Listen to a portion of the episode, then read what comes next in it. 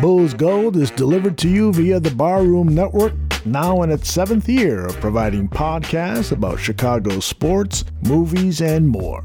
Make sure to subscribe to the Barroom Network for free and easy downloads of its programming, and visit its merchandising store at deepdishtees.com to purchase t shirts, hoodies, and mugs. Now, on with the show.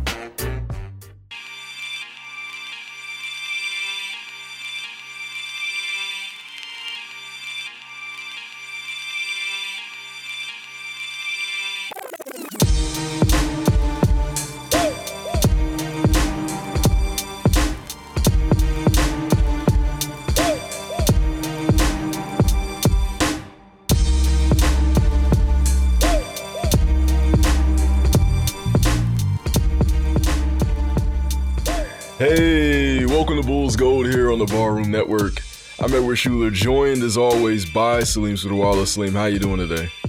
I'm doing okay. Yeah. uh, well, kind of, kind of dumbfounded here. Um, really thought we're, we're recording right after this uh, Hawks game. The Bulls just lost. Um, kind of a gut punch. Mm. You had, you thought you stole the win here with uh, with the stupid foul by Bogdanovich on a fadeaway DeMar three. Yeah. And then I don't know. There's I want to ask. I mean, our guest is uh, we have had him on so many times. I want to ask him a couple of questions, coaching wise. Yeah. Um, about that last possession, the defending that last possession. Um, but yeah, I just like you know you give up the the one shot that you cannot give up at the rim, the backdoor lob at the rim is the shot that is the one that you can absolutely cannot give up, and that's what they gave up. Yeah. Yeah. uh, it, it was a, it's a Yeah. hell of a finish. Uh, they defended the that timeout play very well on the first try. Atlanta takes the timeout, goes back to the drawing board, comes back, and they get that backdoor cut. And at first, I, I did not think that uh, Griffin got it off in time. I thought he like maybe like held on to it a little bit too long when he clutched it, but he got it off with like at least point one to spare, and Atlanta wins. I I saw 2 Chainz celebrating. Uh, so I mean, it's it's all good vibrations in Atlanta right now, and the Bulls uh lost a game that they would have gone a, a long way as they try and build up a, a win streak after uh this road trip just ended, but uh. They'll have to wait until Wednesday when the Knicks come to town to start that back again. So uh, we're gonna get into some post game thoughts on this uh, Bulls Atlanta game. We're gonna also talk about uh, Zach LaVine, who's been playing better as of late, look starting to look healthy, starting to look like he's getting into the swing of things, starting to get that that bounce back that we're familiar with. So we're gonna talk about that. We're gonna talk about uh, some observations that we've seen from the Bulls offense. Uh, as of late, and we're just gonna get into some general thoughts about this team. So, uh, joining us is one of our favorite guests to have. He is amazing at breaking down the Bulls. And uh, we were just having some laughs with him before we started recording about uh, the finish to this game that we'll, we'll get into in a second. But um, again, he, he's one of our favorite guests. We love talking to him about the Bulls. You can find him on Swish Theory, where he is hosting a podcast with our other good friend, Chris Amundsen. Laro Golden. Laro, welcome back to Bulls Gold, man. Man, uh, thank you for having me, man. I, I honestly, sometimes when when I get that text from Salim saying, "Hey, man, we like to have you on," I get excited because it, it- I always have fun talking to both of you guys um, about this team and um, a little bit, a little bit sour taste after the way they lost tonight.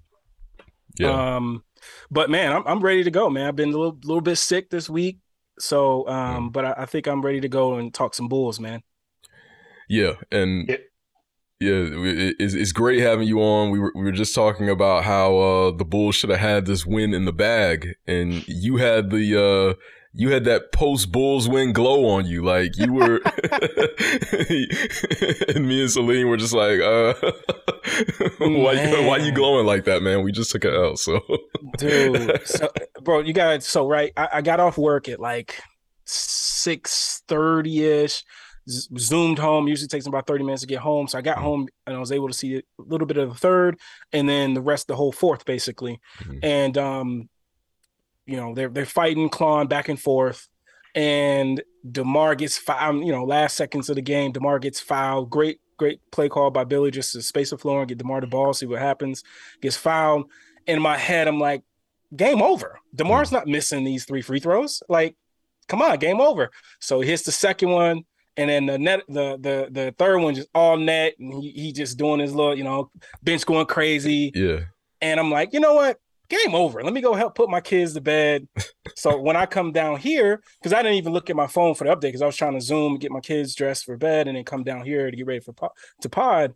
And I'm getting on the pod. I'm like, yo, good, you know, blah, blah, blah. and they're like, no, the Bulls lost. I'm like, man, y'all turned the game off too early. DeMar got fouled from three. He had all three free throws. Game over. We walking out of there. We stole the win. Da da da. And they're like, nah, nah, you you turned the game off too. Unreal, man. Point five left. Yeah, I, I want to ask you. So that last possession, I mean, so they defended it well and the, uh, the first time, and Atlanta called timeout because they were about to get a five second violation. Mm-hmm. Um, then the second one, you know, they switched up the play. They basically drew everyone out towards like the sideline. It looked like um, I'd have to watch that again. I can't remember, but essentially they set it up a, a, a, a backdoor alley oop at the rim for AJ Griffin. Um, and obviously JJ defended that poorly. Uh, but to you, it's like shouldn't shouldn't the, the Billy just have a couple of bigs out there just parked in the in the paint? Because like you can't get three second violation, you can't.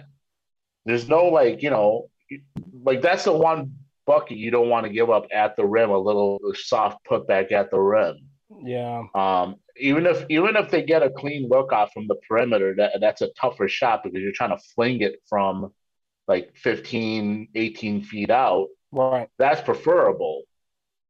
Um, like you, you, it makes you wonder, like, man, what is Billy doing there? And you know, we, we talk about the adjustments Billy made because we're going to talk about stuff about Billy, you know, the offense, uh, uh, and we can transition into that. But I want to I want to hear your thoughts on that because I feel like that's a missed opportunity. Like I, I get Billy wants to reward players for doing certain things, and we talked about. This, I remember you and I talked about this in the past with him not putting Zach in for free throws. Like, mm-hmm. like I get you want to reward certain players for playing well and doing certain things, but you need to coach the possession, not simply I'm going to reward a guy to be out there. You need to coach the coach the possession as is to what the, that's best for the team in that possession. Um, so what, what are your thoughts on that? Do you, do you like do you think Billy really screwed up there? Like thinking, okay, I should not, I probably should have more bigs out there, and, and he didn't do it when he had the opportunity to. So, man, it, I I think after watching that play, um, what they did basically is it was a sideline out of bounds play. Um, and they had Trey set a, a rip screen, which is a back screen for AJ Griffin, which got the switch of DeMar onto um, Trey, which obviously in a game, late game situation like that should be a switch everything anyway to keep the ball in front. Um, but with 0.5 seconds left, I do think you have to take that into account. Like that lineup he had out there, um, I could, I could I could how can I explain this? Like with 0.5 seconds left, it goes to what you were saying, uh, Salim, like coach that possession, you know, like don't just reward a guy for playing well for the game, coach that possession. Now, if it was you know five seconds then i can kind of see the lineup he had out there because now you got you got enough guys to kind of switch everything you got you got uh, you don't have really you have one big out there so if they want to run some type of action some some you know drag screen whatever you can just switch everything because you got like size guys. But with 0.5 left you got to have i mean you got to protect the basket. That's literally you know the only good look they could get with 0.5 seconds left. And what happened was is is they once Trey set the rip screen, aka back screen, they got the switch. Trey actually, you know, loops around like almost like a stagger by I think it was Holiday and uh, Bogey, and what that did was is take the low man uh, out of the backside. So all they had to do it was that was the play they wanted the whole time out of the out of the timeout. You know, they knew what they were doing. They, they took the the guy away from the backside that could contest that that lob. So now it's one on one. The coaching point is is like even you know I, it's I, I like I feel like this lineup they had out there did it was okay. Like I feel like it worked out. But the thing is, is DJJ cannot let somebody throw him out the way to get a back door. Like that's the one mm-hmm. thing. Like he he got thrown out away. He, he he played the the cut to the to the ball really well, and then he just allowed AJ AJ Griffin just to kind of you know body him out the way so he can get position. And all uh, Jalen Johnson had to do was just throw the ball at the rim. And it's tough, man, because you would think even at that level that you would understand the situation. Like, okay, I got to make sure this that dude doesn't back cut me you know, and it's tough because they, I think Billy did a good job, obviously, of having Vooch on the ball, having a 6'11 guy out over the ball and, and making that pass tougher. But Jalen Johnson's very tall as well. So that doesn't really doesn't really hinder him as it, it, seeing the rim as much because he's still he's still got a big uh he he, could still uh, he's pretty tall himself um but my gosh man you would think that you would man i mean i I, I got to be honest like I feel like the the lineup he had there was fine, but it just comes down to individual play, and DJJ could not get moved out of the way. Basically, he just basically get out the way. yeah. So you, are fine with the lineup. I, I think. I think like obviously you, you know I would probably try something wonky at the end, just having bigs out there because you, you know that like they can't come off a screen set, you know, and and take a very good like you know catch and shoot look. It has to be almost like a fling kind right. of deal if it's farther out. Um, but you know, and, and having a Drummond or somebody in the basket where like okay, somebody big, yeah, more size up there would have been good. But at the end of the day, guys have to execute, and and it's like you're not defending for two or three seconds. You're defending for 0.5 seconds. You DJJ, you can as good as a game that you've had you had in that game like you cannot let AJ Griffin set you up like that. He let a rookie set him up like that. It's just you would think as a vet you would understand what they're trying to do to you in that situation. You know, mm. so I don't know, man. It, it's, it, that's a tough way to lose. It's, it's a heartbreaker for sure, it, and especially yeah. because they came into this game with, I think, ideal rest from playing a back to back. They blew out Dallas without Luka the night before, so I mean, the starters should have been at least somewhat well rested, but they got into a really competitive game with the Hawks down the stretch that went into OT. So, I mean, they were fortunate to be in the situation after DeMar hit the free throws. But like you said, I, you you have to just execute at the end of the day, and DJJ just got beat like straight up. yeah, hundred percent. It it just you know that was my original reaction. Like DJJ got beat, and he has to defend that possession better. Like he cannot give up that that easy look for AJ Griffin. Um, but I was thinking like, you know, maybe having another big out there would have been better, like with size at least to have a better contest at the rim, even if even if they get that same look off, it's it's tougher to get it off over over a seven footer that's kind of arms over you, and you're not gonna get the as easier look in. So, but yeah, you know, it, it, you can have all these different conversations. That was a game the Bulls could have stolen, and and at that we all thought that's what was happening because when DeMar got fouled, it's like 0.5 seconds left. He gets three free throws. This game is over. And you know this game is just not like that. Sometimes it's just not. Uh, Bulls have, in general, the Bulls have gotten very unlucky bounces this year as far as late game stuff is concerned. Um, it's just what it is. Uh, like okay, so let, us get into. I know we used to. I wanted to ask you about the adjustability, and we can transition into this now for talking about the offense, uh, the adjustments, and the things that the Bulls are doing on offensively. Like you, Larry, you're always texting me about this. You're always texting me about how the Bulls' offensive sets are not very uh, creative. Yeah. Uh, just put it put it very uh, basic level. Um, like you were always like complaining about it because uh, especially after that Suns game when you looked at all the sets that the Suns were running for Devin Booker to get him So even even the stuff where he was, um, even the basis of like running a little a, a, a, a nice little pin down for him to get him uh an open three. Yeah. Um, coming off the coming off the pin down and getting him the open catch and shoot three. Um, and you were like screaming like, why don't we do that for Zach more? Um, and sometimes you know the ball is looking swinging, the ball they are running some good stats, and it's inconsistent. Um, yeah. Well, I, I want to get your thoughts on on the Bulls offense in general. Like, what what do you see out there that brings inconsistency, and why do you think they they're so inconsistent in in how they operate offensively?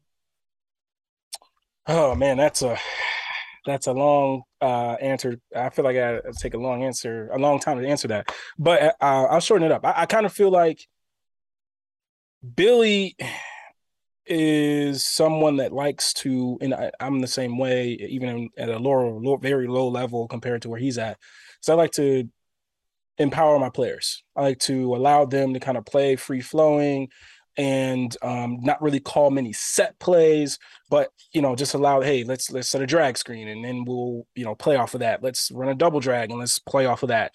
You know, um, but I, I I think that sometimes as a coach, you do have to um, put your hands on the game a little bit more. Like I like I'm so I'm I'm totally okay with you allowing Zach and DeMar and Vucevic to kind of do their own thing.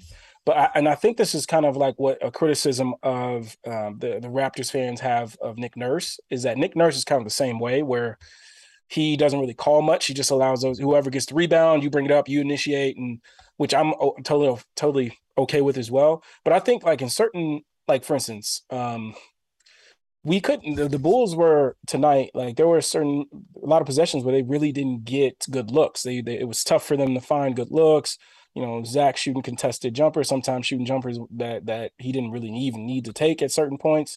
Um, and I think they found something that they didn't go to again, and that was Pat uh, in the mid post area with AJ Griffin. Like he made like he made it look pretty easy um, getting to the basket on AJ Griffin. And if there's something that was always a criticism of AJ Griffin coming out of the draft was he's not a good defender. And I thought that was something and, and this is that example is why i get frustrated with billy is like okay I, this is what me as a coach i'm going to say hey let, let's get to that again let's get to that again. And once it doesn't look like it can be you can squeeze any more juice out of it then we can move on. But hey if they're they're okay with leaving pat one-on-one with aj griffin let's let's see what pat can do with it. And and i told i texted uh, uh this uh i think today earlier today is I was actually going to talk about getting Pat some more like like mid post touches, but this was more towards uh, once I found out that he uh, Billy was thinking about moving him to the bench. Um, I'm, I'm sorry. After I found out he was thinking he was going to move uh, Pat to the bench, and um, because I thought, and I know this is summer league, right? But I, I thought that you saw Pat like you saw him look very comfortable in those spots uh, on the floor. He catch it, turn face, you know, he can attack and get to the basket, or he can turn and open up. And if that guy's giving him space, he can pull up and shoot the mid range jump shot. And I feel like the Bulls have to find different outlets to find offense. And, you know, it can't be always, yes, the big three have to play well, but there are going to be nights where the big three aren't going to play well.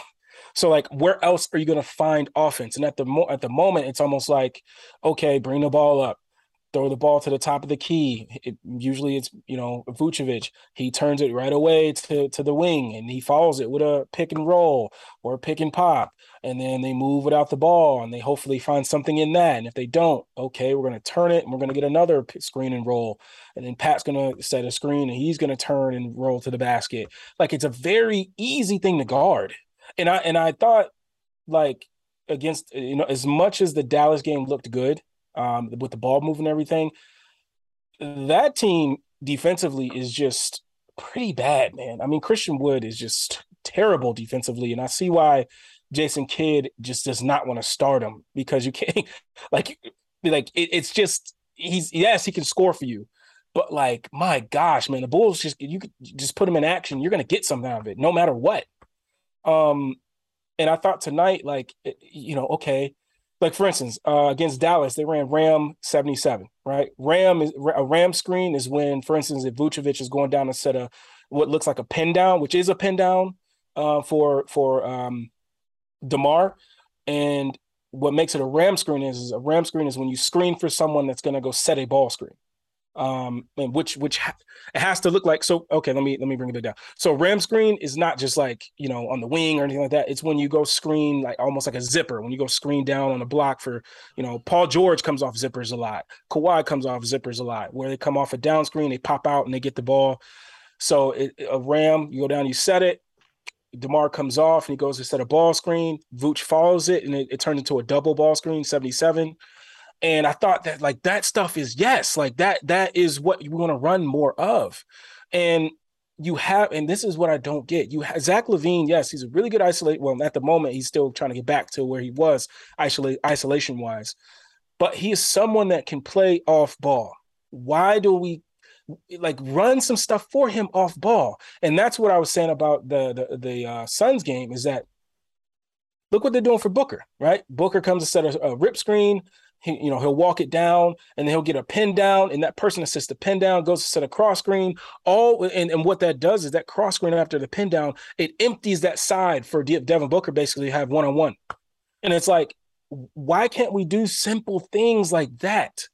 You know, it, it's just so vanilla the offense, you know, and, and then I get excited when I see something like a motion strong, which is when the guy, you know, the ball brings up the middle of the court, you swing it to a wing, and then you go set a you, you become the second screener for a stagger for somebody coming off this corner who catches it, and you can either get into a ball screen from the second screener or you can just go one on one from there. And we we we and I loved it against against um, the Bucks because that is I loved it because um, they put Vooch in the corner and they had Pat as a screener. And what that did is, is the way they were lining up was uh, Brook would be the guy guarding Vooch, and then uh, Giannis would be guarding uh, um, Pat. And what I love about that is, is you're bringing Brook away from the basket, and that's where he's elite. And that I mean, he's been elite this year as a rim protector. And you brought him away from the basket. And one of the downfalls of Giannis is his screen navigation. He's not a very he's not a very good screen navigator. So what you're doing is you're putting their two best defenders, you know, in positions they like they don't like to be in, and you're getting good looks off of it, right? And and it's like Billy, yes, that's what you want. You know, let's let's run some different things to get these teams off kilter. Get them get them like, oh, whoa, the Bulls don't usually do this. What what the hell? What action am I getting put in right now? You know, and it's like we don't the bulls don't do it enough. And like tonight like you just got to do different things. Try a different set. Run a different action. You know why? I just don't get it man. And, and who knows? Like i said this before who knows? Maybe you know uh, you know it ain't that easy you know? But here's the deal. Like I see all these other teams, you know, trying things. The, the Detroit Pistons run different things. Like, you know, I the Houston Rockets run different things, and they're and they're and they're you know a, a, team that isn't as good as the Bulls, and it's just like I don't know, man. And I remember, and I'm sorry, I know I'm rambling, but last thing I'll say is I remember we, uh, me and Chris, we had uh, Jackson Frank on the episode on our old Bulls on One on One podcast, and we talked about Billy Donovan and his thoughts.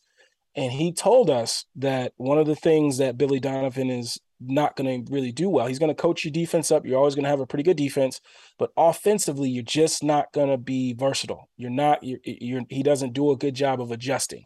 And I know a lot of people have been calling out the the lineup adjustments, but at at a certain point, we need some scheme adjustments to make the game easier. You know, why can't we make the game easier for DeMar? Why does he always have to break down guys to get to his shots? Why can't he come off a pin down or, you know, be, be a second screener and pop to the ball? Now he has an easier look. Like he, these things, like when I watch DeMar, the things, yes, he makes it look easy, but at the same time, he's an older guy. You know, him bodying these dudes at his age right now is wearing wearing on him a little bit. And I know he dropped 31, but it's, it isn't, he isn't making the game easier. And and just running different sets and and have him coming off different looks. Like I just feel like that's what you want for him, you know, for the guys. And um, yeah, man, I went long, but that that's just where I'm at with the offense. I think it's just a little too bland, and he could do a little bit more, man. Maybe but isn't that's always been the criticism for Billy, right? He lets yeah. his guys do too much of what they want to do as opposed to being strict mm-hmm. and saying we need to run the offense this way. Yep. Um, and people say because it's a players coach thing, but there isn't a more players coach than Monty Williams. Uh-huh. yeah. Monty Williams is the definition of players coach. Yeah. Like he's a players coach for other teams' players.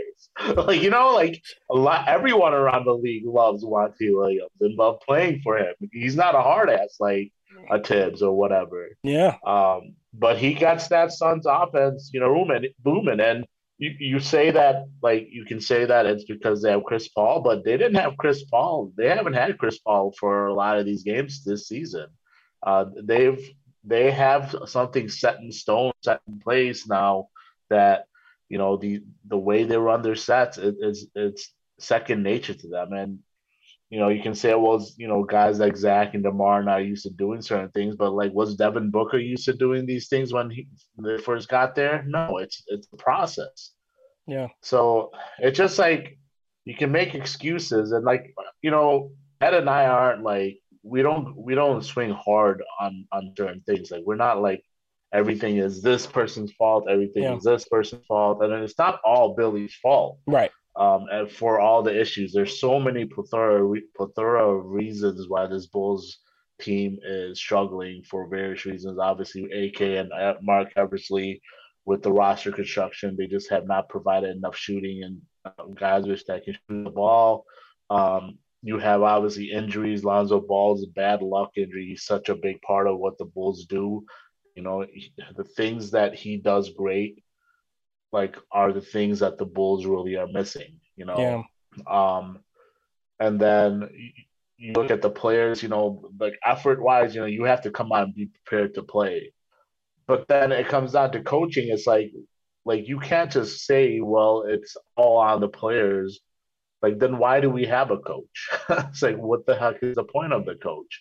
You know, there's certain things you have wonder when, the, especially when it's been consistent throughout coaches um, career in the NBA where he's been criticized about like uh, like allowing players to just freestyle on offense whenever they want. Um, and as far as how long the Bulls have he's been with the Bulls, we've consistently had slow starts. Yeah. So it's like something's got to give. It has to be a collective issue here, and yeah.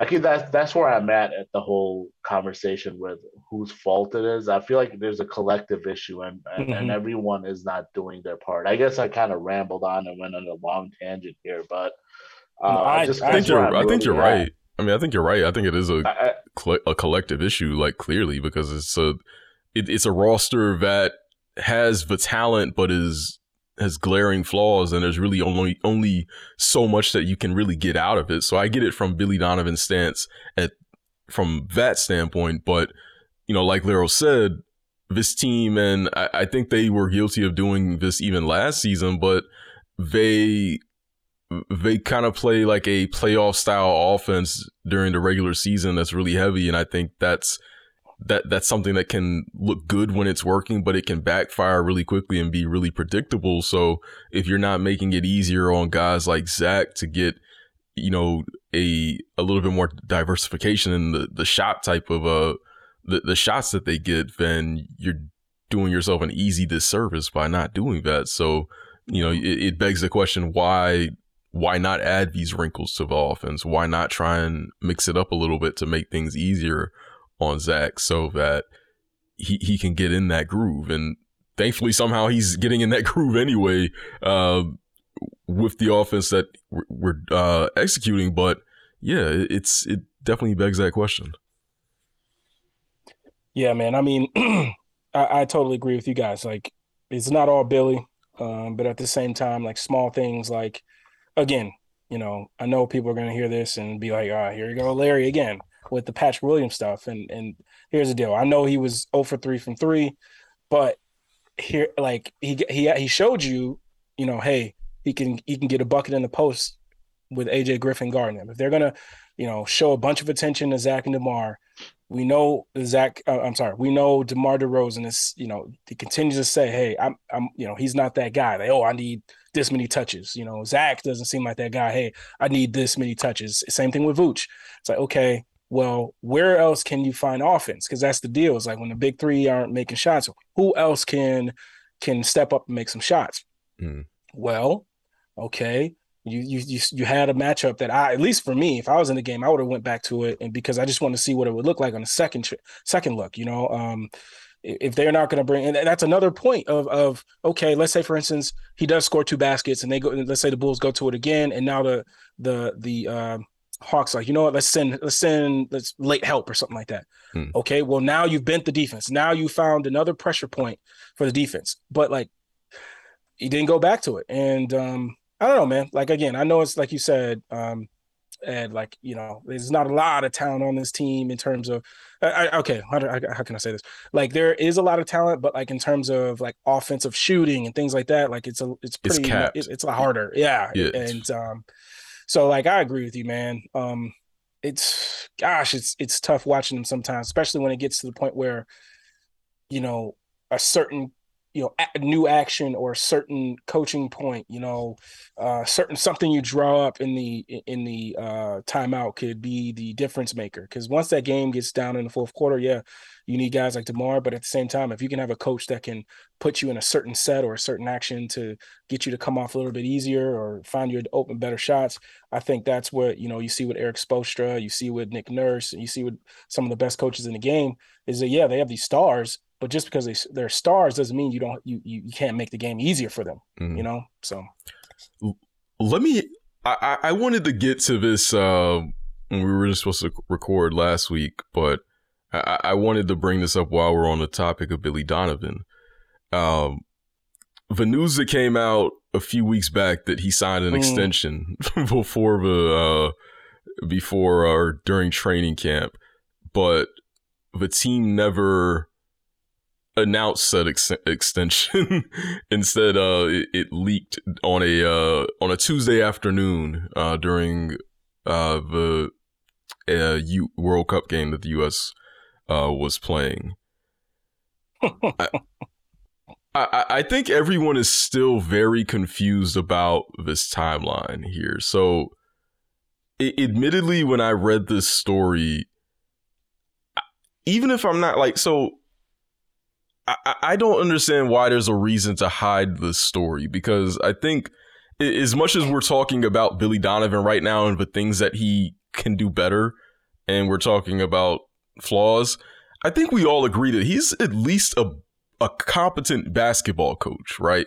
Yeah. Yeah, like he's not someone that's bad. Like I think theoretically you could win an NBA championship with Billy Donovan as your head coach. He won't be the reason that you win, but I, I think he's at least competent in that standpoint. So it, it begs the question why did they hide this extension and go out of their way to bury it for months? A, a guy that came off winning, making the playoffs last year. Like, if I, I think that's a decent story. Like, oh, they, you know, he, he came to Chicago two seasons in. Um, and got got that um got them back to the playoffs.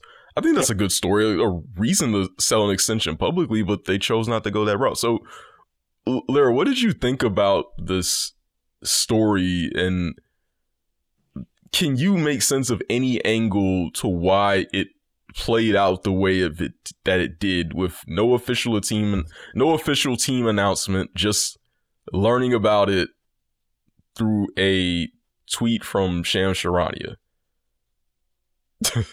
Man, I honestly, when I saw that update, when I saw that uh, notification, I was just like, "What's the point of not telling you know the fans?" Like,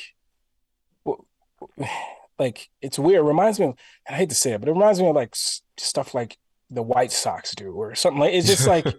this whole Jerry Reinsdorf, you know, way of handling things is like, what are we doing? Like, yeah, I mean, me myself, like I would, you know, uh, I could quibble with it, but at the same time, I understand it. You know, it, does it, it, it matches up with uh, Zach's contract, right? If I if I remember right, it, yeah, is that how it goes? So, I, I think so. I'm not Is it like a three year deal? Like I, I don't even know if we know any like. I, I thought it was a one year extension. Is it a one year? extension? One year. Okay, so it's a one year extension. I thought so. Okay. I thought I don't know. I, I maybe there's something else that I missed. I thought it was just like a one year extension that they did. So. Um, so nobody knows. exactly. This is this is bad that we you know like nobody knows. The team has not announced it. If you don't follow Sham Charania on Twitter, you would not know that Billy Donovan has a new contract. it's it's crazy. Like, what is the point of making that? Because it, would if, he, if they just would have did announce it in the summer, the you know money, the the years or whatever, cool. Like we know it, boom. But like now, it's like, what was the point of lying about that? Or not lying, but just not saying anything. You know, like I don't know and it does it does you know some of these decisions that Billy have been making in game and stuff. I guess it kind of makes sense now because it almost maybe he feels he feels like he's empowered now with the extension and um but yeah man I don't know how I truly feel about it.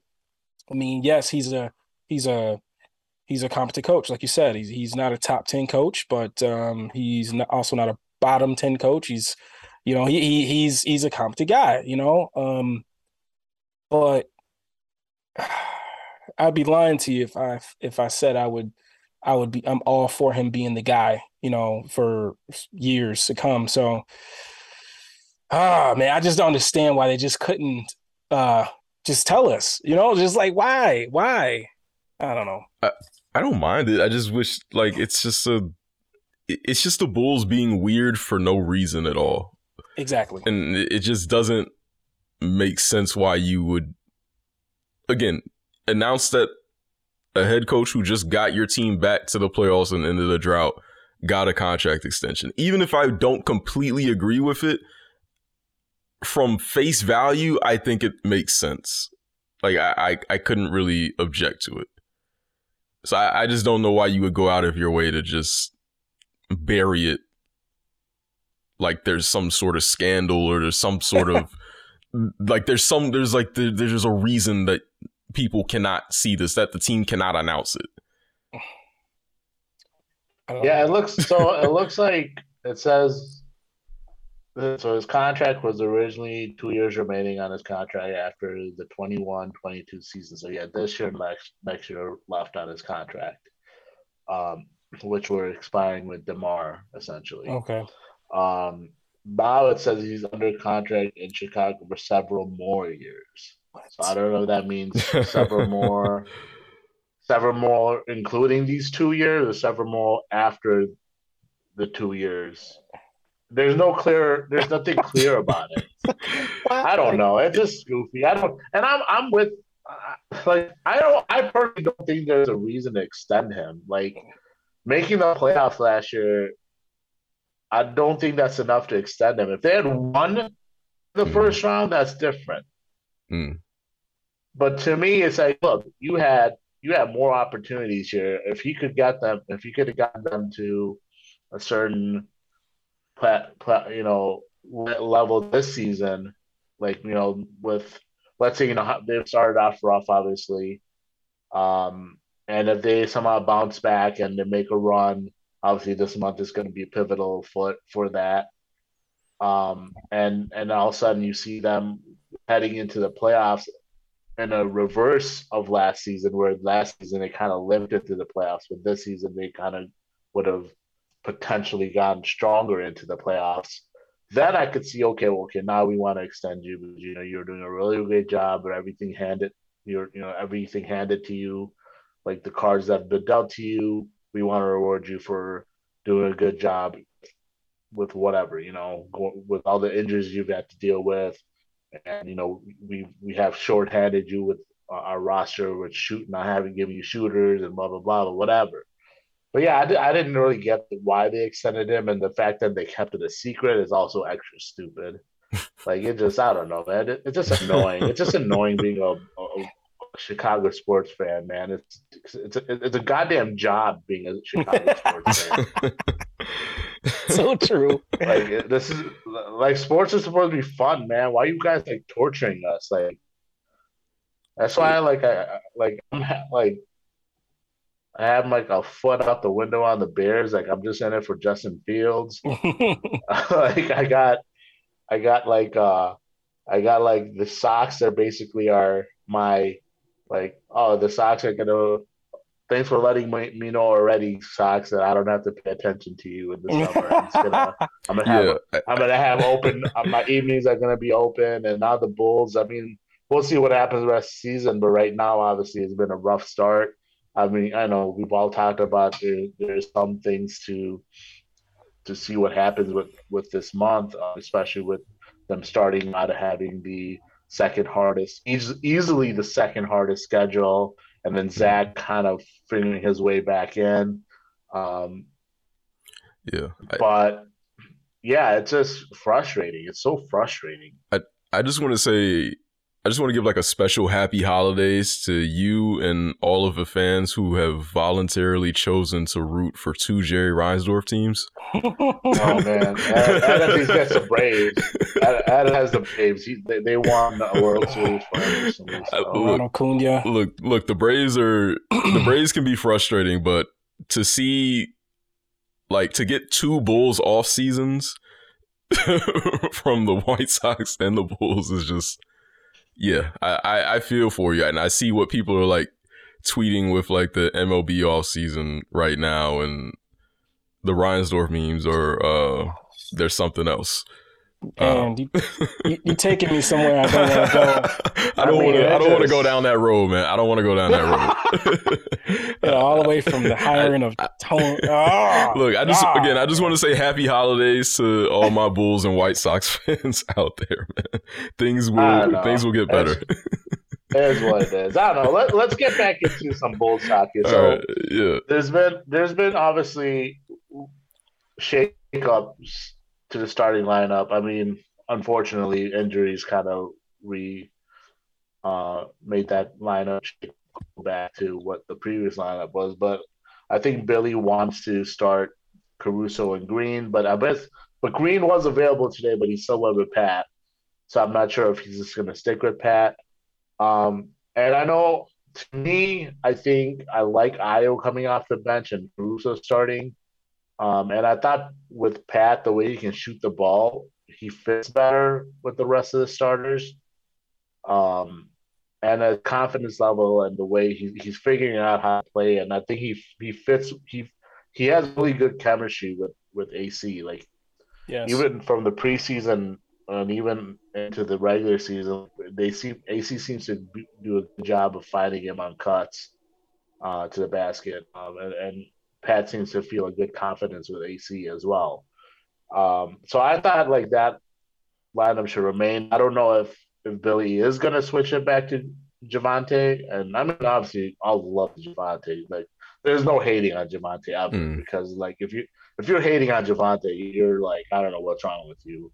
This guy, yeah, this guy goes out there and busts his ass every game. I don't care that he's inconsistent shooting the ball. I don't give a damn. Like the dude is a minimum contract player. Like had no business being in the rotation before last season, and he he played his ass off, and he goes out there and, and constantly is a big factor. He's forced the uh, team to the play him. Like yeah, like, exactly. I don't. If you're hating on Javonte, you're a, you're. I don't know what's wrong. There's something yeah, wrong. He, his hustle There's is something actually wrong with you. Yeah, his hustle um, is crazy. like it, the fact that we were not talking about him being a rotation guy at all at one point, and he literally just imposed his will and made them play him. And he just whatever wherever wherever he's coming off the bench or he's starting, he's gonna have an impact on the game, and I can't hate on it. Yeah, yeah, hundred percent. But yeah, so so let's talk about the lineup. Like, what is your ideal starting lineup? I think, and how, how do you like the rotations as in general? Like, how do you do you think the rotations are looking fine too, or what would you like to see different? I beginning of the year, excuse me, um, I was all for Ayo starting over Caruso because I thought that I could understand Caruso starting at the beginning of the year, but I also think Caruso is one of those players as a coach you gotta you almost gotta like protect him from himself uh, because because he he he goes hundred percent all the time. You know, getting on the floor for loose balls. You know, taking charges with. You know, he what six four. He probably he'll take a charge on a six nine guy and have his body fall all on him. He'll, you know, he'll get in the passing lanes and you know he'll split dribble handoffs and his body's taking a beating because both guys are trying to block him from getting the ball and he's taking a, a sandwich hit. You know, and it's like, man, I would love that guy to play 30 plus minutes, but it's like you almost have to protect him from himself. Um, and I thought Ayo at the beginning of the year was, you know, playing really well, shooting the ball pretty well. Um, and the defense was fine. But I think my favorite lineup has to be everybody the same except for Caruso being in the lineup. Because I think Caruso can still be that, you know, as much as I like Ayo, he's not that communicative like player that, you know, um, Caruso is. Mm. You know, Caruso can he, you'll you'll hear him before you know the, the team will I, the team will be taking a ball out coming in. Hey, watch the back screen, Pat. Pat, they're gonna come set the back screen, and then I'm gonna I'm gonna just we just switch it. We just switch it. Hey Zach, be be ready to drop down you, before the ball even come across half court. you know what I'm saying? Like he'll, he'll already be like voicing everybody what, what we need to be looking for, what they need to be looking for. Mm-hmm. And I think that he also relieves a lot of pressure on Pat in terms of him having to be that, you know, because he has to be a, a, rock solid defender in that starting group. If you know, uh, you know, reset rim protection, you know, fighting through some some uh, some some you know dribble handoffs and ball screens with Caruso there. He that that he can keep the ball in front, which makes the the the, the defensive side of the ball a little bit easier for for Zach and DeMar, but also it'll help Pat be able to okay, so it, it, slows the game down for him a little bit. Okay, Caruso got over. Okay, I don't have to go all the way to that real right now. I can just kind of sit here and you know go on the next pass. You know, and as much as I love Ayo, Ayo's a really good defender, but it, it, like there's levels. There's levels to this. Mm. You know, Meek, Meek Mill said this. You know what I mean? Mm. And and I think Caruso is has, has proven that even if he doesn't score, he affects the game in so many ways: rebounding, pushing the ball, pushing the pace uh, of the basketball, and he also is unselfish you know, and I think that's what uh, you know what Salim was alluding to is that that him and Pat kind of have a you know, they have a synergy about them. Like, you know, like Caruso's always look for him. If he's at that ball screen, if, if he's open, he's going to get that ball, you know, and he's a really good advantage creator. So you put another guy in, in, in Caruso that, yes, Caruso isn't a great three point shooter, but he's not going to hesitate like Ayo can do sometimes. You know, mm-hmm. I, Ayo can really hesitate on his shot, except for against Dallas. He was knocking that thing down. But before that, he could he just he he went back to almost hesitating a little too much. Alex, if he's open, he'll shoot it no matter what. If he's shooting 23% from three, he'll shoot that thing. Or if he's getting a closeout, he's going to attack, set somebody else up for, you know, a back cut or draw help and find the next guy. So Caruso, I can definitely see him starting. And I think, honestly, I'm looking at uh, clean the glass right now. Um, in 166 minutes, that Caruso, LaVine, DeRozan, Patrick Williams, Vucevic lineup is plus 18 with 121 points uh, per possession. Hmm. Um, that's easily the best lineup, and I, it's obviously not as much as uh, the you know Ayo, you know, putting Ayo in there, but they're a minus 2.8. You know, um, I, I I think that's the lineup you want to continue to try when Caruso is back and and um back home, back right. You know. Yeah. So I, I think that's the lineup I want. I do think the rotations are fine. There there are certain times where I think Billy can fall in love with the lineup adjustment he made and forget about certain things that that you know forget to, to bring certain guys back. Even though yes, they may not have been having a as good as game as certain other guys, but you know. Uh, I think sometimes he can get lost in his his rotations a little bit just because oh this guy's playing really really well. Okay, let's get back to what we really, you know, we do well, you know, kind of deal. Mm. So um, that's where I'm at with Billy. Um, yeah, I, that's where I'm at. Yeah, I, I think I, I, agree with you. I think part of me is always going to enjoy those uh, moments from last season when Caruso came off the bench because he st- he mm. still brings that energy and gets the crowd into it. So I, I do miss that, but it's pretty clear that and it's been pretty clear since last season that he is one of our most impactful players, and it doesn't really make sense to delay that, especially with the team and in its current state really needing that impact from other players who are not a part of that big three like we've been talking about like we kind of need what Caruso brings defense, where he is kind of the quarterback of the defense, and he can has an impact on guys like Pat. So I, I think having him in the starting lineup going forward and just continuing to exhaust that lineup makes the most sense. Yeah, I, I mean, I just keep looking at this lineup on playing the um, glass, and yeah, they, offensively they're scoring 121 points per possession, but defensively in 84th percentile, they're only giving up 102.4 uh, points per possession. So it's like, man, it, it, that's something I would definitely be leaning on. I would hmm. definitely mm. try that, you know, um, and, and see where that leads you.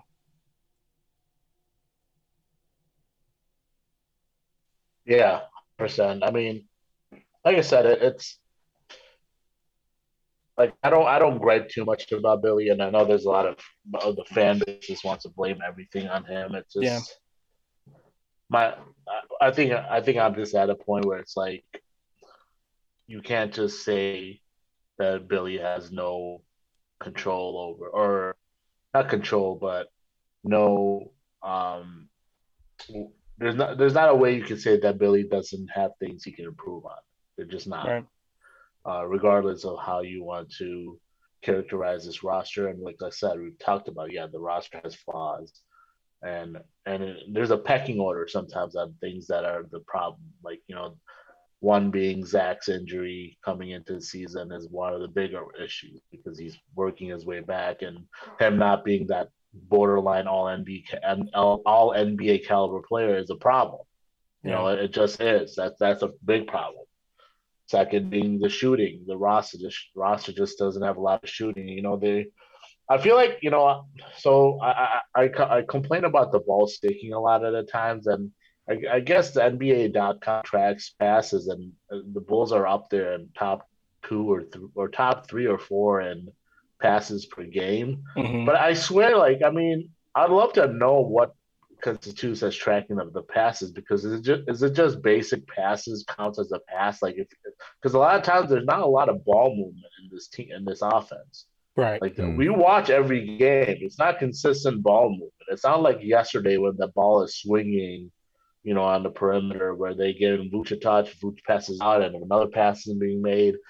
You know a lot of times this is a lot of standstill dribbling um, going on uh, with this team, and, that's not something we're making up either. So I just feel like it's like, man, I don't know. There's something more you can do there as well, but yeah, it's it's it's, it's kind of like a, a thinking process and this understanding, like like there has to be ways that Billy can kind of do something better than what he's doing. maybe he needs to hire an offensive coordinator or something, man. Maybe, maybe, know. maybe somebody that could just be that guy and just be a. Don't ask me about offense, brother. That's what I pay you to do. You know, I'm like, you know, so. credit, credit to him on getting this roster to consistently play defense. Yeah, yeah. I mean, seventh like, defensive rating right now. Like you're missing Lonzo, and they're still, you know, finding ways to defend pretty well for what they have. Yeah. And I mean, tonight tonight there were breakdowns, but even without Caruso, like they did the best they could. I mean, there were breakdowns defensively, there was problems for sure. But I mean, it's you know they were still able to have some good possession defenses. I mean, you got to give him credit there that he gets his teams to def- this team to defend consistently. Um, I just wish that that same focus could be on offense too. yeah, if, if, we could get some sort of balance, like I mean, I, I, think you're right that you look at this game where you know there's there's no AC and you know Ayo kind of like struggles and kind of misses some time, and overall on the season you don't have Lonzo Ball, who is a key part to making all of his work. But then you look in the the uh, at the defensive rating, the Bulls are top ten right now, approaching mm-hmm. top five. Like it's hey, hey they're they're getting these guys to compete on the defensive end, and that yeah. that's impressive as hell. Like I, I would not have expected this roster to be as very good as it has become defensively, given all of the circumstances. So, eh, I, I mean, Billy Donovan again. We we talked about it. He's a competent head coach. Like he he he finds ways to at least maximize to some degree. I think what you have, but Yeah, I don't know. Like the, the it, at the same time, it's like there there's clearly a cap on what this team can actually be, and maybe they're getting close to it, but I don't know. Yeah, it, it, it's a it's a tough thing because, and I guess that's why everyone has been kind of like up and down with this team and kind of frustrated with watching some of these games and seeing a team that's been hovering around 500 for most of a season. So it's just been a little tough. Um, we talked about Zach LaVine and how he's been playing and kind of bouncing back so far in December. He's averaging about 26 points a game on uh, about well, over 51% from the field. True shooting is above uh, 62 right now. So he's starting to get back. Lyra, have you seen anything from Zach that has really been encouraging for you in terms of like getting like starting to trust his knee more? We're starting to see more of that bounce. Shot selection looks better. Defensively, he even looks a little bit more engaged as well. Like, what are the things that's really been standing out to you about his game in December? Excuse me. I, I just think that um, a lot of it is, is like some of these shots are falling now. Um, and also, again, like you said, I, like you like you mentioned, I think he's starting to gain some trust in that knee. Uh, I think you're seeing it with some of the uh, you know nice footwork he's he's using to get to the basket. Um, he's starting to finish above the rim a little bit more, um, and you know I, I, just think he's starting to get his confidence back. Um, like tonight, I, I, mean, he took some shots that were probably in the possession or er, too early in the shot clock. Um, you probably could have worked it around a little bit more, but like when Zach is when Zach is Zach, those shots usually go down. You know, especially with those types of looks that he was getting. He just you know front end or you know a little bit long. So um, I think I think uh, again, I don't think it's anything that uh, Billy is doing for him. I just think this is more on him that he's he's just starting to feel better. Um, the ball, you know, he's not hesitating on certain shots. He's not pump fake. He's just going right up into it. Uh, he's attacking closeouts. Um, also, too, I mean, I don't know if we were going to touch on this or not, but like I, I know tonight he had six turnovers, or I think what was it was six, right? He ended up six, five or six. He had, and yeah, and, and I thought uh, the game before last he had like five or six as well. Um, yeah, I, I, I thought before tonight, and and I gotta I say, actually had tonight, seven tonight. Actually, I ended up Oh. having seven turnovers tonight. Yeah. Okay. Um, some of the things that like I've always been critical of Zach is it's like, yeah, I know everybody says that, you know, he's a terrible decision maker and, you know, things like that. But I thought that I've been, I think we also have been seeing him start to read the floor a little bit better. I just think there are sometimes he can, it's, it's, it's like watching Zach sometimes it's almost like when some of these turnovers, you're just like, you know, you're wondering what he's thinking. Is he thinking about, you know, what dinner he wants after the game in the middle of the game? You know, is he is he like, you know, thinking about his his son? You know, like it's just like, why are you don't he does these turnovers? Sometimes he doesn't even look fully engaged.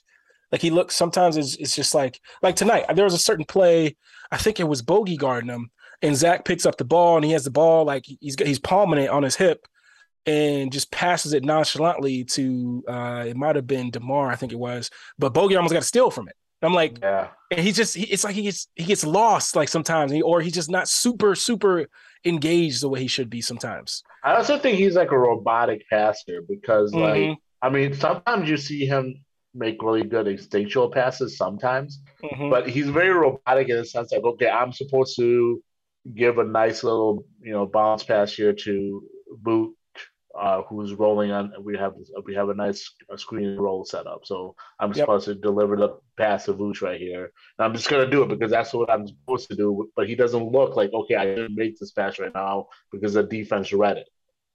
So I, this guy is gonna pick it off if I throw it right now, and it's just like an odd, like I'm still just supposed to throw it. It's kind of kind of becomes like I feel like mechanical for him at times when he's out there. He doesn't really like he doesn't read the floor as well uh naturally like he should. I mean he, he, he's definitely gotten better because like I said he makes some good extensional passes. Like last night he had this really nice skip pass to Pat.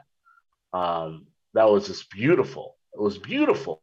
Like he get one handed skip, getting Pat right in his bread basket, you know, Pat had that corner three, open corner three, and it's like, man, that's that's the stuff you love to see. Yeah. And Yeah. then there's other times he has the ball and he's like, dude, Zach, why did you pass force the ball to Vooch right there? Like Yeah. it wasn't there. There was just no reason to pass that ball.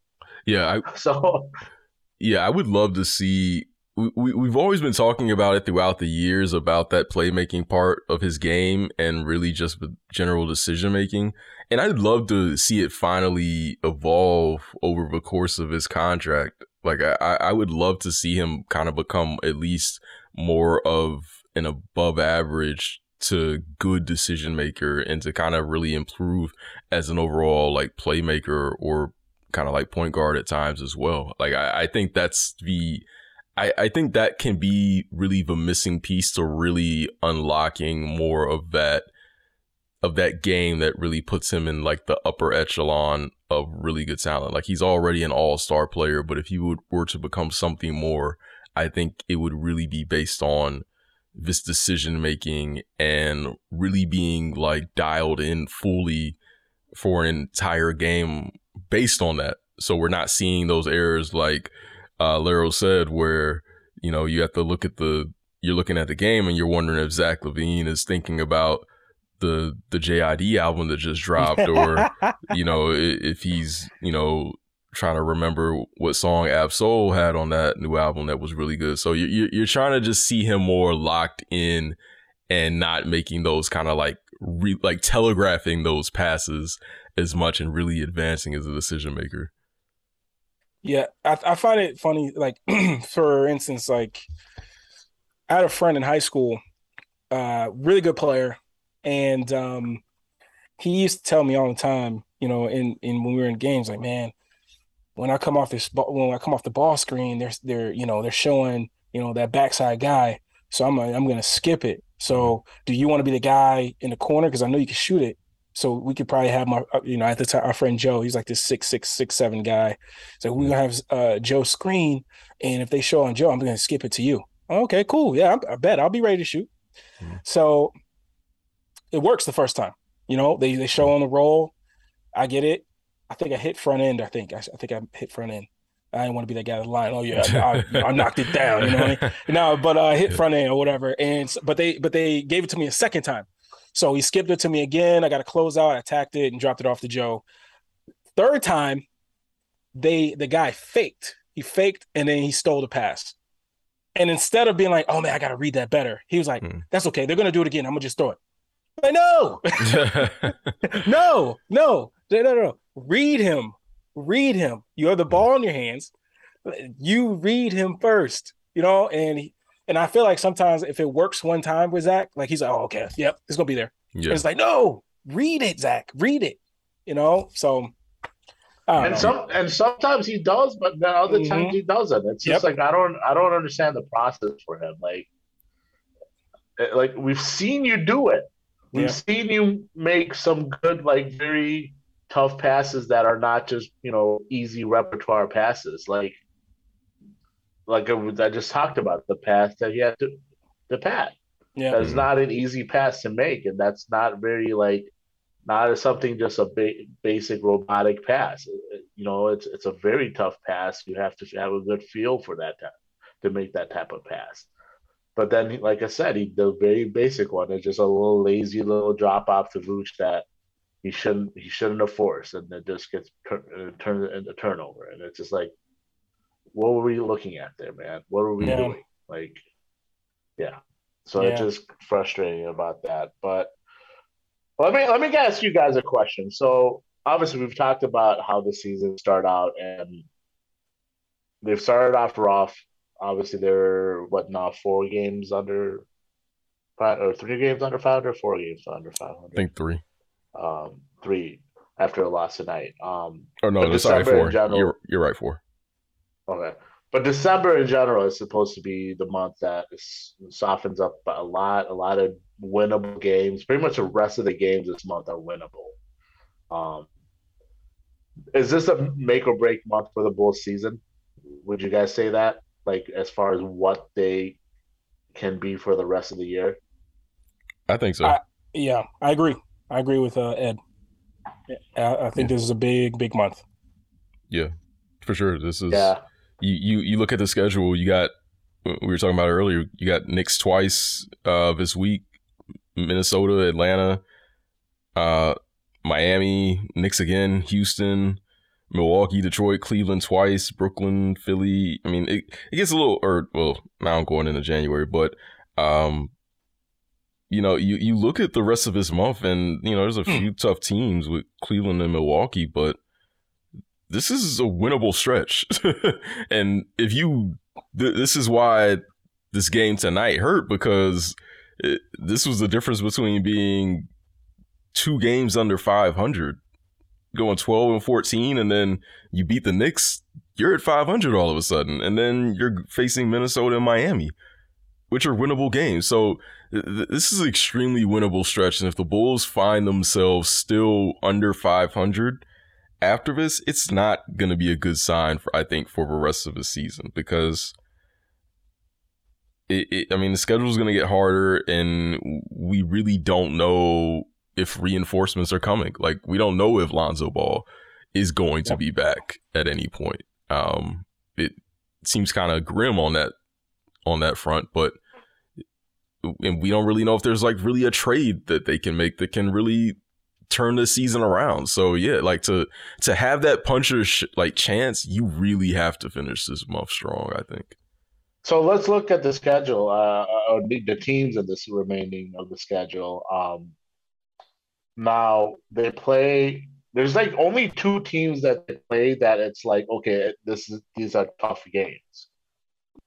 But the rest, the games, the rest of the games. So they got two games this week against the Knicks, both at home. Knicks are below 500. They're struggling too. Um, I think uh, Ed mentioned that Brunson might be out, at least for one of them. Uh, Timberwolves, they've struggled. They're like they're bad vibes. Ant hasn't been playing well. Um, he it's been a rough adjustment for him. Play with uh, Rudy. Um, their transition defense is awful. Like half court defense are great. So I mean, ideally, the Bulls are smart and they'll be trying to push the pace as much as possible against the Wolves. Um, but yeah, that's been bad. Miami again, a team that's been struggling, just like the Bulls. Like they've been up and down. Obviously, it's in Miami, but it's still that can be a winnable game. Like it's not a team that's been really just taking control of, of what they have. Uh, and we faced them already. Yeah, they are open the season without Zach. They beat Miami. Um, again at Atlanta, we play them again tonight. Obviously, Dejounte probably will be back by then. Um, but maybe by then we'll have Caruso and hopefully Ayo will be okay and Javonte will be back in regular force form. Um, again, then we play the in New York. That's a winnable game. Uh, a tanking Rockets team. The Bucks game is at home, but it's still going to be tough. It's the Bucks. Uh, Pistons is again a tanking Pistons team. Um, that's a very that's a very winnable game, and then you finish off against at home against the Cavs again, a very good team, a tough team. But like I said, all those teams except for two, uh, which are the Bucks and the Cavs, like you need to go. What was that? Ten teams I listed off. Ten games I listed off. You you ideally want to go like probably like seven and three at least, right? No, that's exact. I think that's exact, and that's I think that's giving room for error too. So like I'll, I'll give them one game that they lose just for whatever reason. Yeah, you you have to go at least seven and three in this stretch. If you lose to Milwaukee and lose to Cleveland, fine and lose to I, don't care. You you you lose to uh, Detroit. I don't care. At home, I don't know. I don't care. Just go seven and three in that stretch, and you find yourself, um, what would that be? Twenty and eighteen heading into January. I think that's good. Like, I'm not saying that the Bulls are a good team, but I think that's that's something, right? Like, you can you can do something with that. Yeah, I think I think in a month like this, you got to find a way to get above 500. You just you just have to. Yeah. Um. That you you can't you can't con- continue to have aspirations to be in the playoffs and rather than and and, and not the even not the even the play-in. I don't even think we're in the play-in right now. No, no, we're not. They're, we're not. They're just half a game outside the plan. Yeah, so it you know you you got to find a way to get above 500. You just have to. Like tonight, that should have been a win. Should have been. Uh, I'm sorry. Yeah, they should have won that. They should have stole that game. They should have been a. They should have after those free throws made by DeMar. They should have defended that last one well, and basically it should have been the Hawks trying to shoot like a 15 footer push shot or something like that, yeah. 18 yeah. foot push shot, or or having to chuck a three from back there or whatever. Um, thing, that's what it should have happened. I do, I do have a like. It's weird, right? Because like, how do you like you? How do you guys feel like the the Bulls have played against the top teams this year? You know, you've had good wins, like like somehow Boston, who can't lose against anyone, has two losses. To like what is it? Okay, so they have six losses, but that's what a third of their losses against the Bulls. Yeah.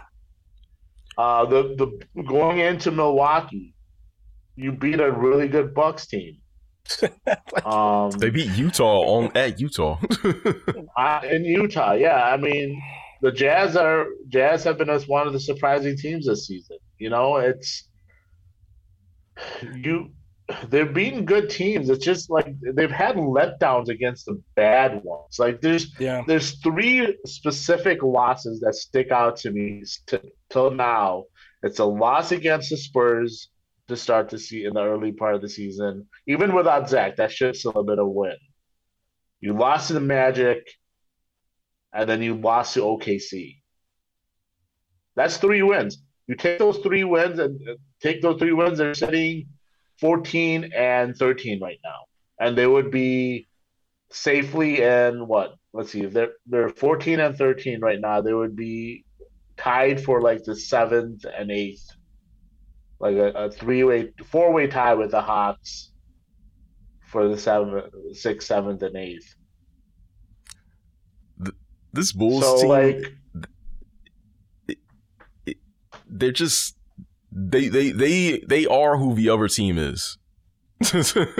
like it, most nights, like they are who the other team is. They're Mystique from X Men. Like they that's who they are. It, they need to be Utah to beat Utah. They they'll do that. Um, if I I wouldn't be surprised if they play a team like the Hornets and lose. Like it, it's just like like we were talking about this with Rob Schaefer like a few episodes ago. It's just like they they just seem to play up or down kind of to whoever they are and it's disappointing like i mean you want to see more games where they show that they can be something a little bit more but i think that just kind of goes back to they just i don't know if they really have that you know? So true. And and that's that's what i'm saying. I'm like man should we be worried that there's not really a ton of good teams on in this stretch. it's like, yeah, you know, golly, like, can we get the Boston's and the the Celtics? Uh, yeah, so rest, you know, looking at the expanded record of this team, so they're seven and ten against teams above five hundred, and they're four and five against teams below five hundred. yeah, that. so they have a losing record against teams below 500. Now it, it makes sense to have a losing record against a team above 500 like, I, I mean, unless you're a really great team, that's going to happen. Yeah. Um, more than likely, that's going to happen. Like, you know, even you know, even like the Memphis Grizzlies are a 500 against teams above 500, and the Grizzlies have been pretty good. But yeah. they're taking what the Grizzlies are doing though is they're actually beating the teams they should beat. Like they should nine and one against teams below 500. Yeah. Yeah. Um, if the Bulls could, if the Bulls were uh, eight and one against teams under 500, you know, we're we're sitting here feeling a little different about this oh, team. Right yeah. Yeah. And wasn't that like, like it's just so funny how everything changed from last year. Like last year, we were beating the teams we were supposed to beat and we couldn't beat the teams that everyone wanted us to beat. So we were bum slayers and stat patters. And now we're actually playing relatively well against like good teams. I think like seven and ten is not great, but like that's right. better than last year. Yeah. Now we can't beat the bad teams. It's like I, I mean, hovering. if you're like if you're not a contender but a solid playoff team, hovering around 500 against five teams above 500, Mm. that's probably ideal. Yeah, that like that's fine. Like you know, they they just can't. They don't they they don't have bum slaying powers this year. Yeah, like even even the Cavs are who who the Cavs were 17 and 10. They're six and eight against teams above 500. Yeah, Like, but they, but they've taken care of teams below 500. 11 and two Mm, yeah. against teams below 500. They're, they're just you're supposed to beat this these teams. No excuses. I don't care if you don't have Zach. This Yeah. is a Spurs team that is trying to take these games this season. They emptied out a roster. They traded Dejounte. They're playing the young guys. They're trying to lose. Uh, Magic, like the way they came out that game, it was just inexcusable. Like, how do you come Yeah. out like that against an Orlando Magic team at home? Dude, what are you guys doing? You know, people complain about how that game ended and blame Billy for not having Zach on, and I'm critical of that myself. But in the end, it's like, dude, that should never have come to that. Yep. Like against the Orlando Magic, like we're coming down to last second possessions against the Orlando Magic at home. Like what? Come on. Yeah. yeah, It's like they need to start winning these team beating these teams that they're supposed to beat. Like they have to. They just have to. And that's how you get back and crawl back into this playoff race. yeah. I They have to start beating these teams. They just have to. yeah. I I think that's what is is really most disappointing about all of this because they have had DeMar hasn't DeMar Vooch like Zach is getting healthy. Like these guys have been playing together, and they can't beat these teams who are like they can't do what. And granted, you know Dallas without Luka is such a different um, quality compared to just you know maybe bad teams in general, but we want to see more of that against the teams that they should beat. And we haven't really seen that on a consistent basis. And that is really what is becoming the story of this season is that again, they are going to play up or down to whoever is on the other end of the court instead of just really being a solid team or a competitive team on their own. And that's gonna kill them. So if Yeah. if we're looking at the rest of this month and we're gonna go back to seven and three if to me if they do not finish this month seven the rest of this month seven and three it, it's not gonna be good uh at all and if if they are even below 500 still after this i I think that's kind of it. like I, I don't have anything else much to expect if they they can't win these games. So Yeah, and it, it's become so tough about taking, blowing it up and stuff because it's like, man, they don't have control over their pick. Like, I can just imagine on dra- on lottery night, you know, the Bulls don't move up into the top four and are are five or six, and they they traded, they started over to give the fifth or sixth pick to the Orlando Magic. it, Like it, man, that's just that's a that would be a gut punch. That would be how big of a gut punch would you be, and how tired would you be seeing all over Twitter and all over online the a meme of Vuk for Wendell, Franz, and number five pick. It- That shit would just piss you off all Yeah. summer long.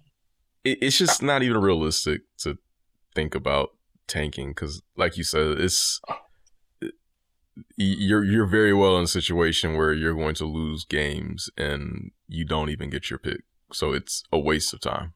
like it, Yeah. like that that does it's just it's just unproductive. It's like and you're Yeah. yeah I, I just, and I know, you know, when people talk about, you know, man, Lonzo is so huge to this team, and you know, and there are some detractors like, oh, you know, yeah, we miss him, but at the same time, like the Bulls are kind of you know, still shooting the three at the same type of rate and things like that. But I think where you really miss him is that he's he rebounded the ball really well for for his position as well, mm-hmm. and he kind of when we when the Bulls did get those stops, he was able to get rebounds and get find us easy baskets, you know, and that, that kind of mitigated some of like you know the lack of three point shooting, and I think now when you lose that guy, that guy that can consistently find you easy baskets through transition,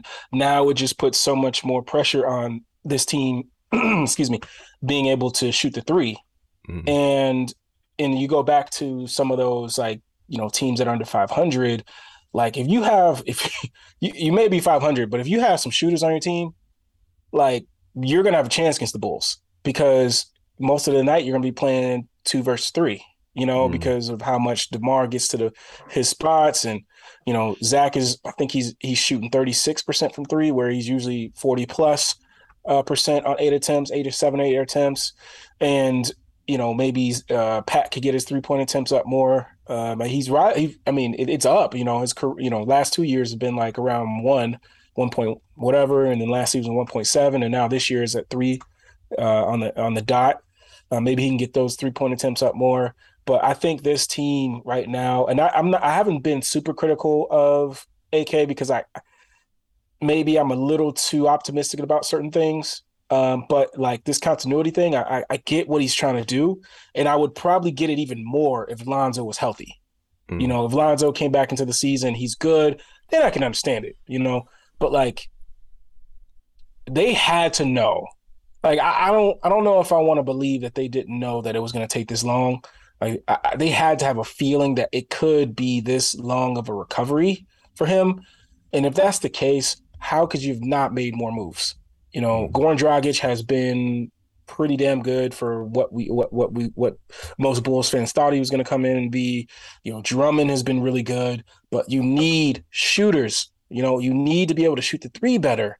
It, it, it's it, I, me as a you know somebody that loves this game, and I'm pretty sure you guys as well. Like and when you look at that box score and you see Bulls three for eighteen, you know, I don't know, the, the Houston Rockets so, nine for twenty. They were like they were seven for twenty seven from three tonight, and they lost by one. it's it's it's like what a, like guys like like AK what what are you are you really that hamstrung by the ownership or something like that or are you just really just like ah no we'll figure it out it's like I love DeMar. I truly, truly love DeMar DeRozan. But, you know, the other guys like Kevin Durant, uh, Chris Paul, even, like those dudes can shoot the three. Mm. You know, so like you you you you're missing that that that you know, especially when Zach is not the guy he is yet. He's getting there. He's grinding back there. He's getting there. He's clawing back, but he's not there yet. That three point shooting percentage has to rise up from Zach. We need we need him to be able to shoot that three a little bit better than 36%. Um, and I think that's the missing ingredient, man. Like they need more shooting because the defense has been great, has been playing pretty well, but the you know the spacing and it, and I I, I kind of get the way he wants to run the offense, but it's like when you don't have that the shooting surrounding all this, it's kind of tough to to to get points and ground out points after you know night after night. And just like tonight, where the the Hawks threw a zone out, and that kind of throws off your rhythm a little bit because you don't have zone busters all over the floor, mm-hmm. you know, and so it just kind of hampers everything down. They saw how well you know Vucevic did uh, passing the ball out of the post, so they said, you know, let's zone up and keep keep that aspect out of there, and let's have those guys uh, shoot the ball and see if they can beat us that way. And it's just it's frustrating yeah. sometimes watching the offense because just just one more shooter, just like one yeah. or two is hell. Two, please, or somehow, but like at least one. Like we need, we need another guy that can shoot the ball from out there, man. Yeah, it, it the Bulls became just an average three point shooting team. It would represent even just slightly below average. It would represent a really significant upgrade, but it yeah, they're just we we I keep coming back to the word capped, and I think the fact that they are not a high volume three point shooting team represents a lot of how they are capped into being a pretty solid team this season. And on top of missing Lonzo Ball, those things are just they're they're they're looking really badly in terms of how this team can really be successful in spite of that. And it, it's it's a very possible it's a very possible scenario right now that last season's team could be the peak of what this kind of nucleus is able to do. And yeah. I think that hurts even more. Um, you know, of course, Lonzo got hurt, but the fact that they didn't, they weren't able to make a move last year to take advantage of any of that, take it to take advantage of being a top, the well, the number one team in the uh, East at one point. They weren't able to take advantage of that, so it, it, it's kind of like you're just trending downward. Mm, man, oh man, it's it's it's frustrating because you, you watch a game tonight or many other many of the other games this season and you're like man like that's where you know just forget about the defense for a second. But just like the defense rebounding and t- turning that into easy transition buckets like you mm. oh man like it happens it still happens but at the frequency that that Lonzo would turn that stuff into offense is just what's really missed. Maybe it's not even maybe it's not a full out fast break. Maybe it's semi transition, and he's still able to find guys. It's just you're missing that ingredient, man. Yeah. You really are. Yeah, it'll it, it'll be interesting to see. We're, we're talking about how they're going to finish the rest of December. It'll be interesting to see if this team disappoints and they aren't going somewhere around like that seven and three, like we've been talking about. How that affects what AK and Eversley potentially look at doing with his team uh, in the new year with yeah. the trade deadline approaching. So they if, if they want to keep any shot alive again, they they gotta they gotta take advantage and they gotta put these teams down. They gotta bump Slay like they've never bumped Slay before. Yes. so exactly. They, they, they they need to they need to kick some ass. So um, yeah, we'll, we'll see how the rest of December uh, goes. Uh, Lero, this has been fantastic talking to you about uh about what the rest of what this team is going to do the rest of this month and reacting to a crushing Atlanta loss that uh, you thought originally was a win. We wish it was a win. That would have been great, but uh, th- this has been a, a, great time talking to you. Can you let you let our listeners know what you got, what you've been working on right now at Switch Theory, and continue just to plug what you guys are doing. Yeah, man. Um, so I mean, Switch Theory is kind of it's it's turning into a nice venue for anybody that's, you know, in love, obsessed with the draft coverage. Mm-hmm. Um, we there's so many talented guys that have um, you know came on board to contribute to the site. Um, sc- scouting reports are coming out every every uh, beginning of the week, every Monday. We try to some some sometimes Tuesdays uh, trying to get you know updated scouting reports for some of the better prospects in in, in uh, college uh, basketball right now, and also maybe some long shots guys, maybe some guys that you know your Jabari Walkers, you mm. know your you know um, you know your Kolokos that were that went in the second round, you know guys like that that maybe people aren't paying too much attention to until uh, you get closer to the draft. Trying to mm. highlight some of those guys. Um, and as for me, uh, I have a scouting report coming out um, very soon and um, just you know also again i can't really announce it yet because it isn't full go but um, there should be some news coming out tuesday maybe wednesday about me as well. So i'm i'm, I'm looking forward to that news. And other than that man switch theory switch theory podcast finishing touch podcast for uh, switch theory. If you uh, you know you want to get into kind of the the the the details of scouting and whether it's you know uh, hip flexibility or footwork or you know shin angles if you're into that type of stuff finishing touch it, podcast is all all you want all you want um, and as for me and chris we we we try to dive into a certain team every week and bring someone on that is in that um, you know whether it's magic twitter or you know whatever team you know whatever team that, that has a you know, kind of maybe doesn't work for the team and freelance for the team, but it has a podcast or somebody that is writing about this particular team, we want to bring them on and uh, have them kind of like let them cook and talk about the team and you know and uh, that's what we're trying to push for with this with Switch Theory is kind of grow it that way and yeah, man. I mean, that's about it. I mean, I know I talked a, a while and said that's about it, but that that's about it, man. No, love it, man. Love it. You and Chris are killing it at Switch Theory. Love uh love the podcast right now. I love the draft coverage. Even like I like the uh the graphics that you guys have been using on the website as well. Those have been really fly as well. So yeah, you guys are crushing it. Thanks, man. Appreciate it. Um, yeah, hundred percent. You guys are awesome. 100% agreed. Hey, hey, one hundred percent efficient. No you guys are awesome as well, man. oh man, Salim, any uh, final thoughts before we wrap up, man? No, you know, I, I love Lero. Lero is, you know, him him and I, it's it's funny, you know, I, after after you turn 30, it's harder to make friends, uh, new friends, and Lero's become one of my closest friends.